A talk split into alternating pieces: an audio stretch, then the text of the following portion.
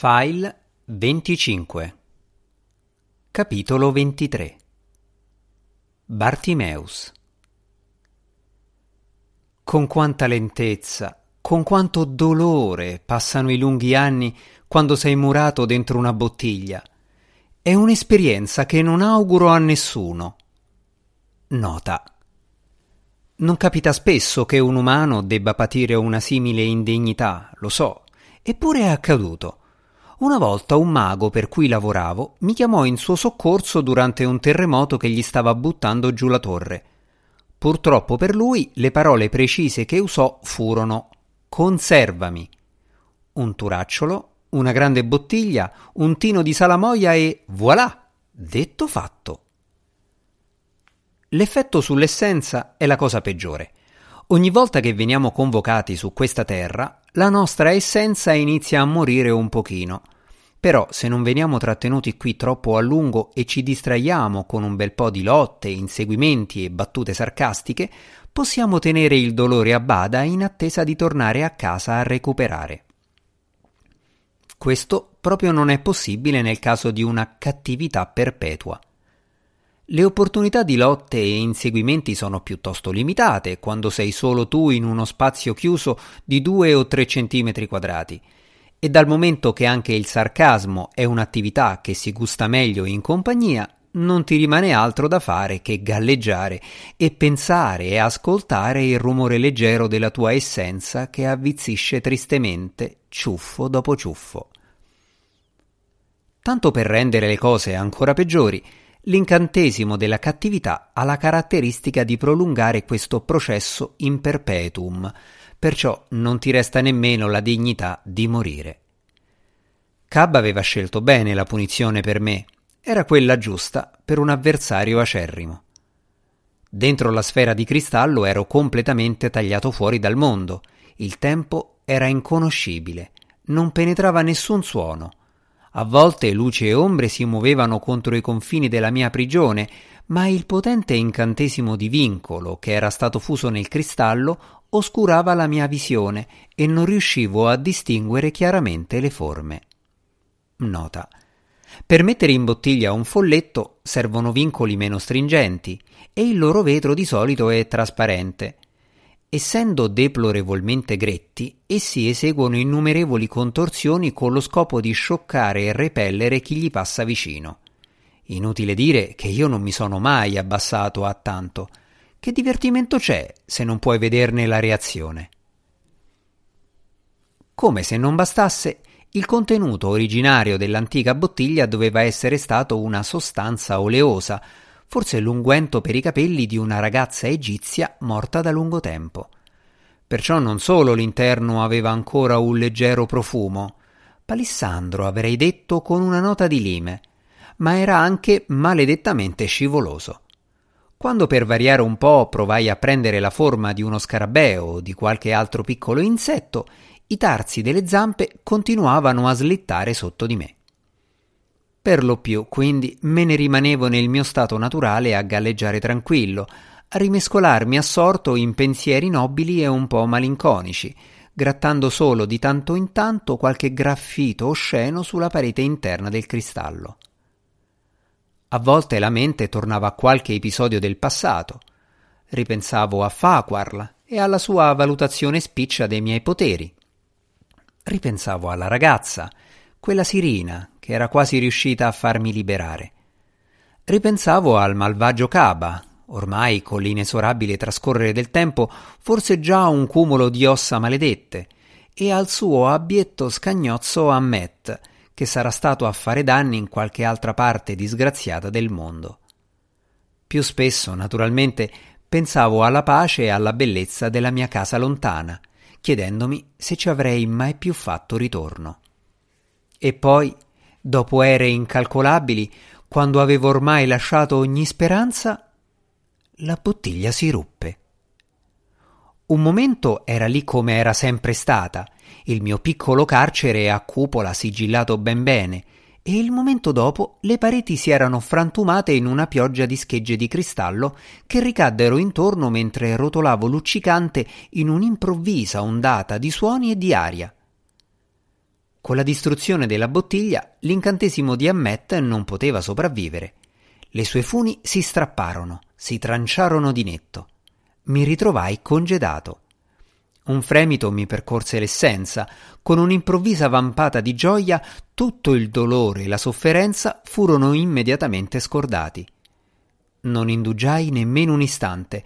Come una lodola che si libra in volo, mi allontanai dalla terra, sempre più veloce, passando attraverso le pareti elementali che si aprirono a ricevermi e infine tuffandomi nella dolce infinità della mia casa.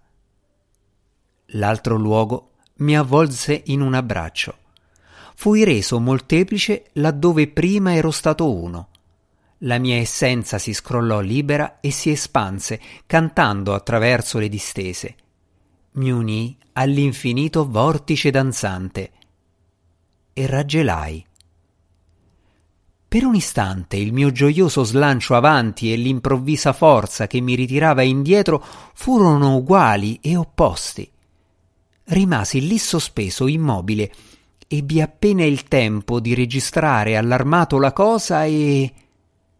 Fui strattonato via, strappato all'infinito, tirato indietro nel corridoio del tempo nemmeno un istante dopo che lo avevo lasciato. Successe così in fretta che quasi mi incontrai mentre tornavo indietro. Caddi come una pioggia d'oro lungo un pozzo infinito, poi mi radunai concentrandomi tutto in un punto e atterrai. Guardai intorno.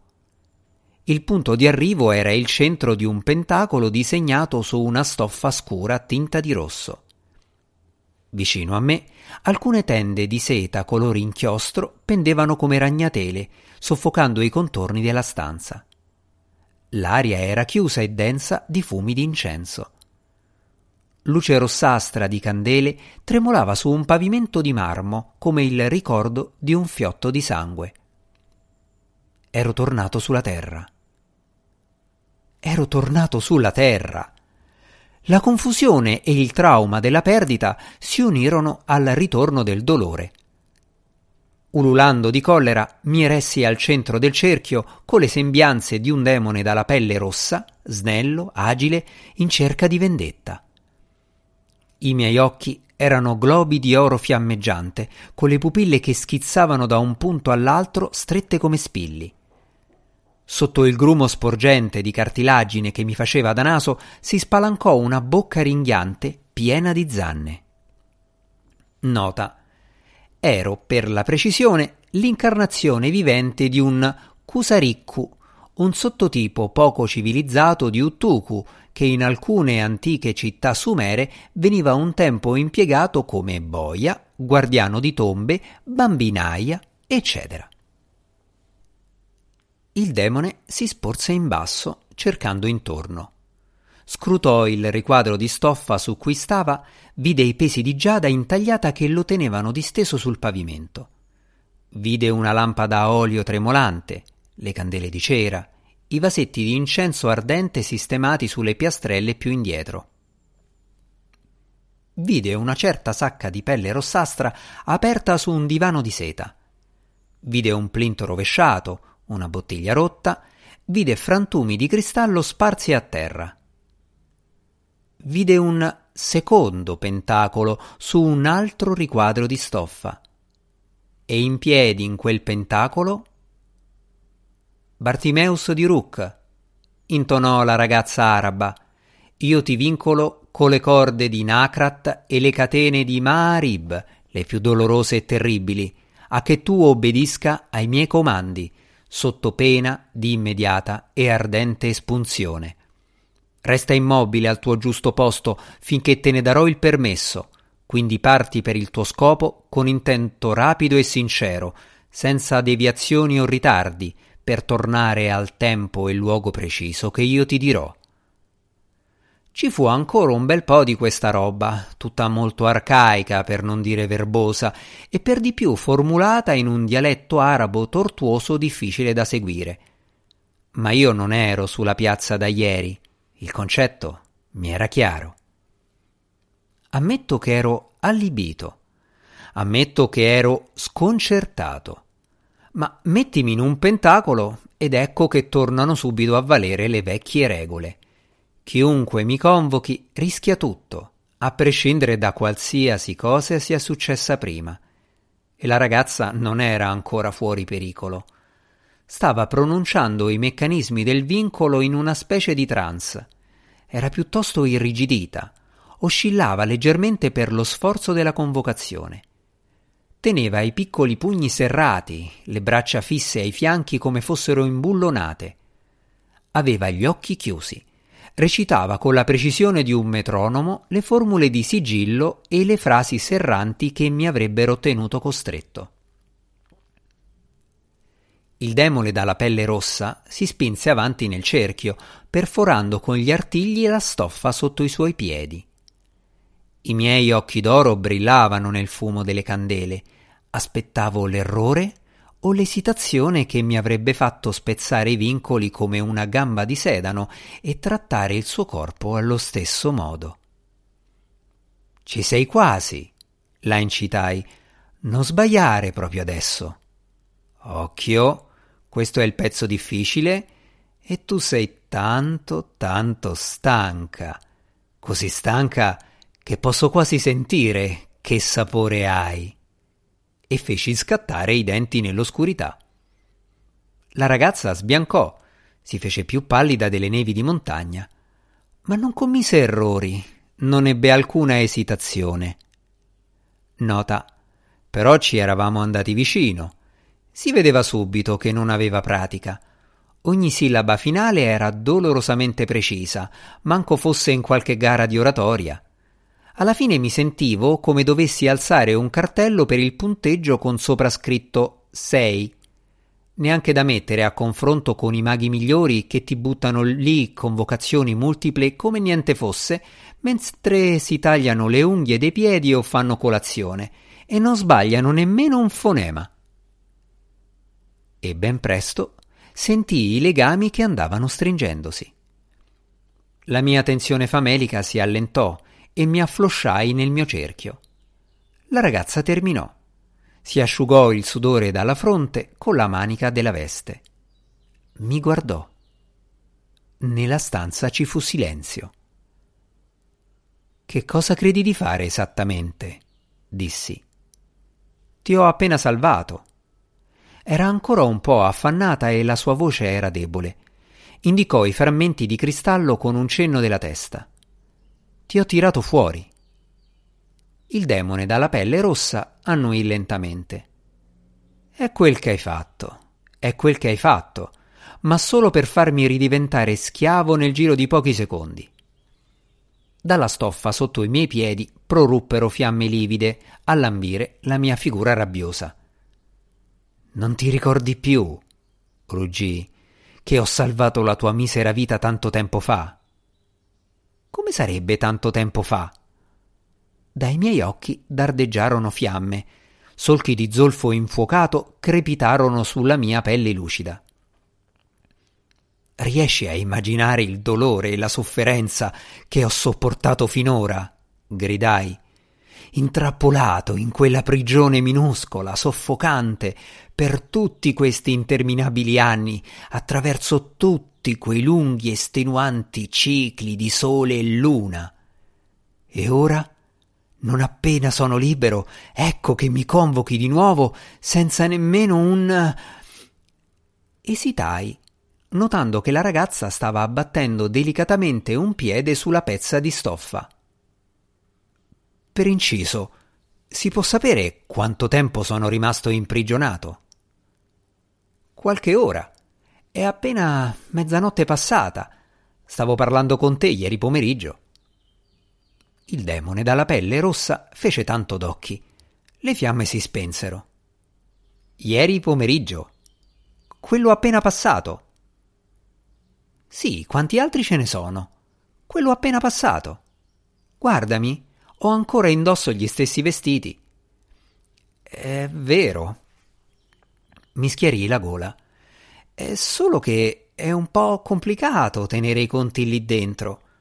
Beh, come dicevo, è stata una brutta esperienza.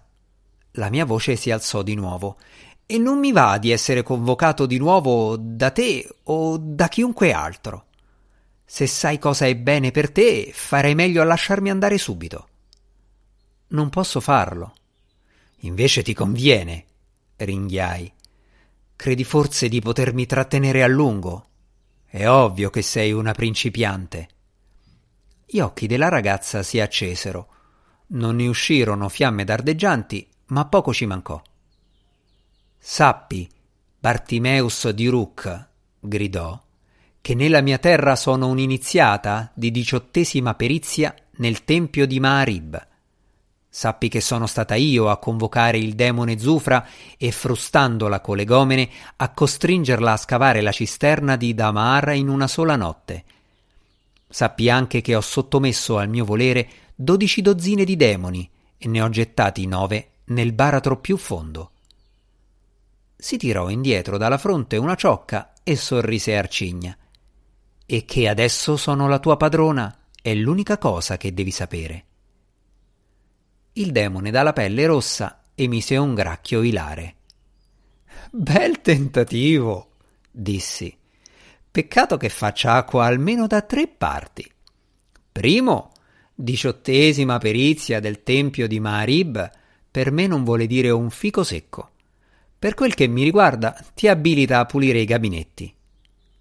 Qui la ragazza lanciò uno squittio di indignazione, ma lo ignorai. Secondo, proseguì, il tuo tono di voce. Hai cercato di renderlo imperioso e impressionante, eh? Mi spiace, ma suonava spaventato e stitico. Terzo, sono tutte chiaramente frottole sei riuscita a malapena ad arrivare in fondo alla prima ingiunzione senza inciampare nella lingua. Nota. Prima ingiunzione. Tradizionalmente pronunciata in tutte le convocazioni almeno dai tempi di Eridu. Di solito è qualcosa del tipo per i limiti del cerchio, i punti sul pentacolo e le catene dei segni, sappi che sono il tuo padrone, obbedirai al mio volere, bla bla bla.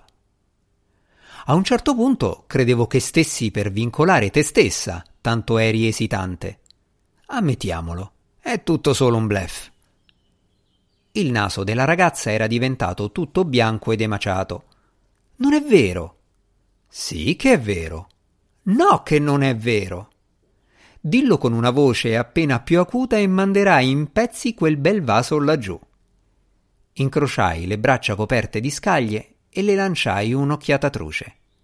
E comunque hai appena confermato un'altra volta la mia convinzione. Quanti maghi veri credi che si facciano coinvolgere in piccoli battibecchi pestiferi come questo? Loro mi avrebbero già colpito con un'abrasione oscura e l'avrebbero fatta finita da un pezzo. La ragazza mi fissò. Aveva la faccia livida. Non sai nemmeno cosa sia un'abrasione oscura, vero? dissi con un ghigno. Fece un respiro tra i denti. No, però conosco questo. Tirò fuori il disco solare d'argento che teneva appeso al collo e pronunciò una frase a bassa voce. Ancora una volta era una cosa di livello pietoso, tipo protezione, che potrebbe utilizzare una strega da baraccone per ammonire un folletto discolo. Nota. Protezione. Un breve incantesimo che ritorce la potenza di uno spirito contro di lui. Protezioni di alto livello utilizzate da maghi esperti includono barbarie quali la morsa sistematica e la bussola stimolante. Queste possono creare danni ingenti a un gin.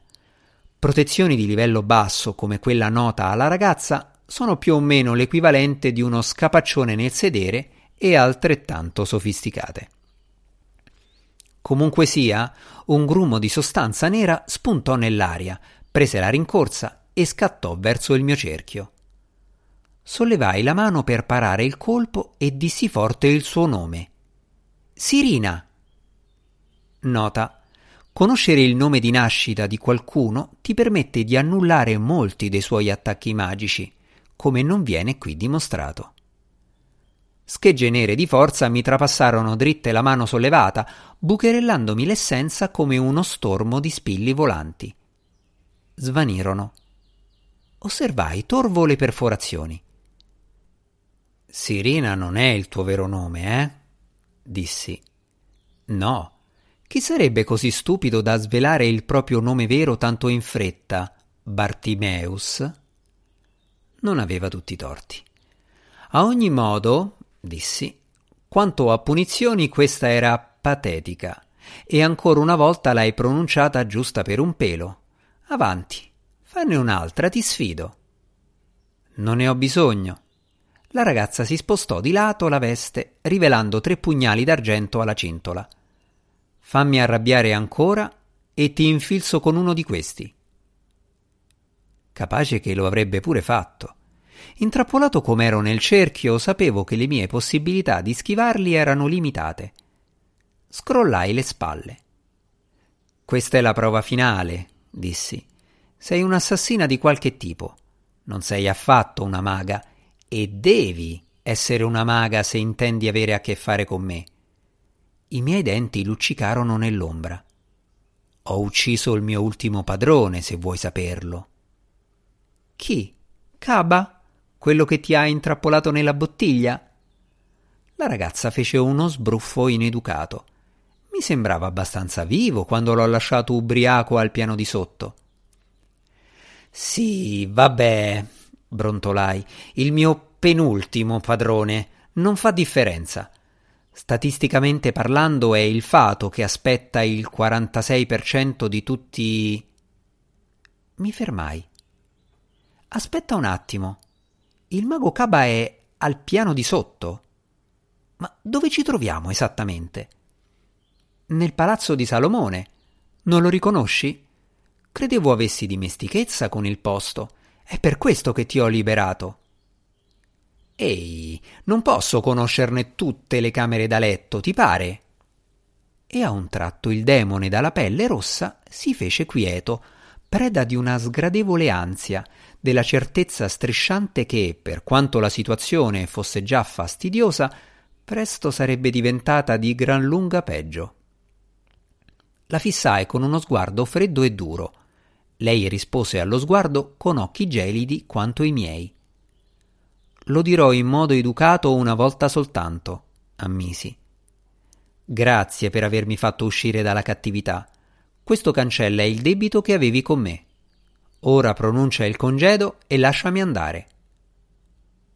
Sbaglio o ti ho appena vincolato, Bartimeus? Per il momento. Conficcai la stoffa con l'artiglio di un piede ma troverò una via di scampo. Non ci vorrà molto. Beh, mentre la cerchi, disse la ragazza, converrai che ora sei al mio servizio, il che significa che farai quel che ti dico o ti infliggerò la trista vampa. Vedrai che non ci vorrà molto neanche per quella. Oh, certo, come se tu conoscessi quell'incantesimo. Vuoi provare? E qui ovviamente ero abbastanza fritto, perché non potevo essere sicuro né di una né dell'altra cosa. Era possibile che non conoscesse l'incantesimo, che è la difesa finale di tutti i maghi, ma era ugualmente possibile che lo conoscesse. E se lo conosceva e io le disobbedivo, la mia situazione si faceva brutta davvero. Cambiai argomento. Perché Caba ti ha dato la bottiglia? Non lo ha fatto, rispose lei. L'ho rubata. Ecco fatto. Come previsto, le cose erano già peggiorate. Peggiorate soprattutto, e qui stavo pensando agli orrori della stanza sotterranea del mago, per la ragazza. Sei una sciocca. Rubare a quel tipo non è una buona idea. Cabba è irrilevante. La faccia della giovane era ancora pallida, ma le era tornata una certa padronanza di sé e negli occhi c'era un luccichio che non mi piaceva affatto. Brillavano, a ben guardare, di una luce fanatica. Nota. Fanatici. Gente con gli occhi da pazzo afflitta da certezze incrollabili su come funziona il mondo. Certezze che possono condurre alla violenza quando il mondo non vi si adatta. I miei favoriti, qualche secolo dopo Salomone, erano gli stiliti, asceti capelloni che passavano anni seduti in cima ad alte colonne nel deserto. In loro non c'era niente di violento, tranne l'odore. Convocavano Gin perché li inducessero in tentazioni, in modo da poter mettere meglio alla prova la loro astinenza e la loro fede. Personalmente a me delle tentazioni non importava niente. Gli facevo il solletico finché cadevano di sotto. Caba non è niente, disse. Dimenticati di lui. Io e te dobbiamo occuparci di cose più grandi. E adesso la mia ansia diventò un nodo di paura freddo e duro, perché mi tornò in mente la conversazione che avevo avuto con la ragazza nel deserto e tutte le sue domande su argomenti proibiti. Ascolta, cercai di fermarla, prima che tu dica qualcosa di cui ci pentiremo tutti e due, pensa a dove sei. I livelli intorno a noi vibrano per le aure di grandi spiriti. Io posso sentirli, anche se tu non ne sei capace, e il loro rimbombo è quasi assordante. Se desideri convocarmi, fai pure, ma fallo da qualche altra parte, dove abbiamo una possibilità di sopravvivenza prolungata. Rubare la proprietà di maghi è un'attività che qui viene disapprovata, così come le convocazioni non autorizzate. Sono esattamente il tipo di cosa che è meglio non fare dentro o intorno alla casa di Salomone. Nota. Altre attività proibite a palazzo erano battersi, divorare servitori, correre nei corridoi, imprecare, fare disegnini volgari sulle pareti dell'arem, creare odori sgradevoli che arrivassero fino nelle cucine e sputare sulle imbottiture. Perlomeno queste erano quelle per cui io ero stato redarguito. Probabilmente ce n'erano anche delle altre. Bartimeus, disse la ragazza, mettendo la mano su uno dei pugnali nella cintola. Smetti di parlare. Smisi. Attesi. Attesi il peggio. Stanotte, proseguì la ragazza, mi aiuterai a completare la missione che mi ha portato lontana mille più miglia dai giardini di Saba. Saba? Aspetta un momento. Vuoi dire che non era vera nemmeno la storia di Imiar? Sul serio, ma che razza di contafrottole sei? Stanotte mi aiuterai a salvare il mio paese o tutti e due moriremo nel tentarlo. E così ecco che se n'era andata la mia flebile speranza che volesse il mio aiuto per cambiare la coordinazione dei colori della camera da letto. Il che era un peccato, avrei potuto fare meraviglie con quelle sete. Stanotte mi aiuterai a fare due cose. Due cose, dissi. Benissimo. E sarebbero? Ma quanto era matta questa! Fin dove arrivava esattamente sulla scala della pazzia scatenata? uccidere re Salomone, disse la ragazza tutta allegra, e prendere l'anello. Mi sorrise. Gli occhi lucidi le brillavano. Alla fine precisa della scala, ecco dove arrivava.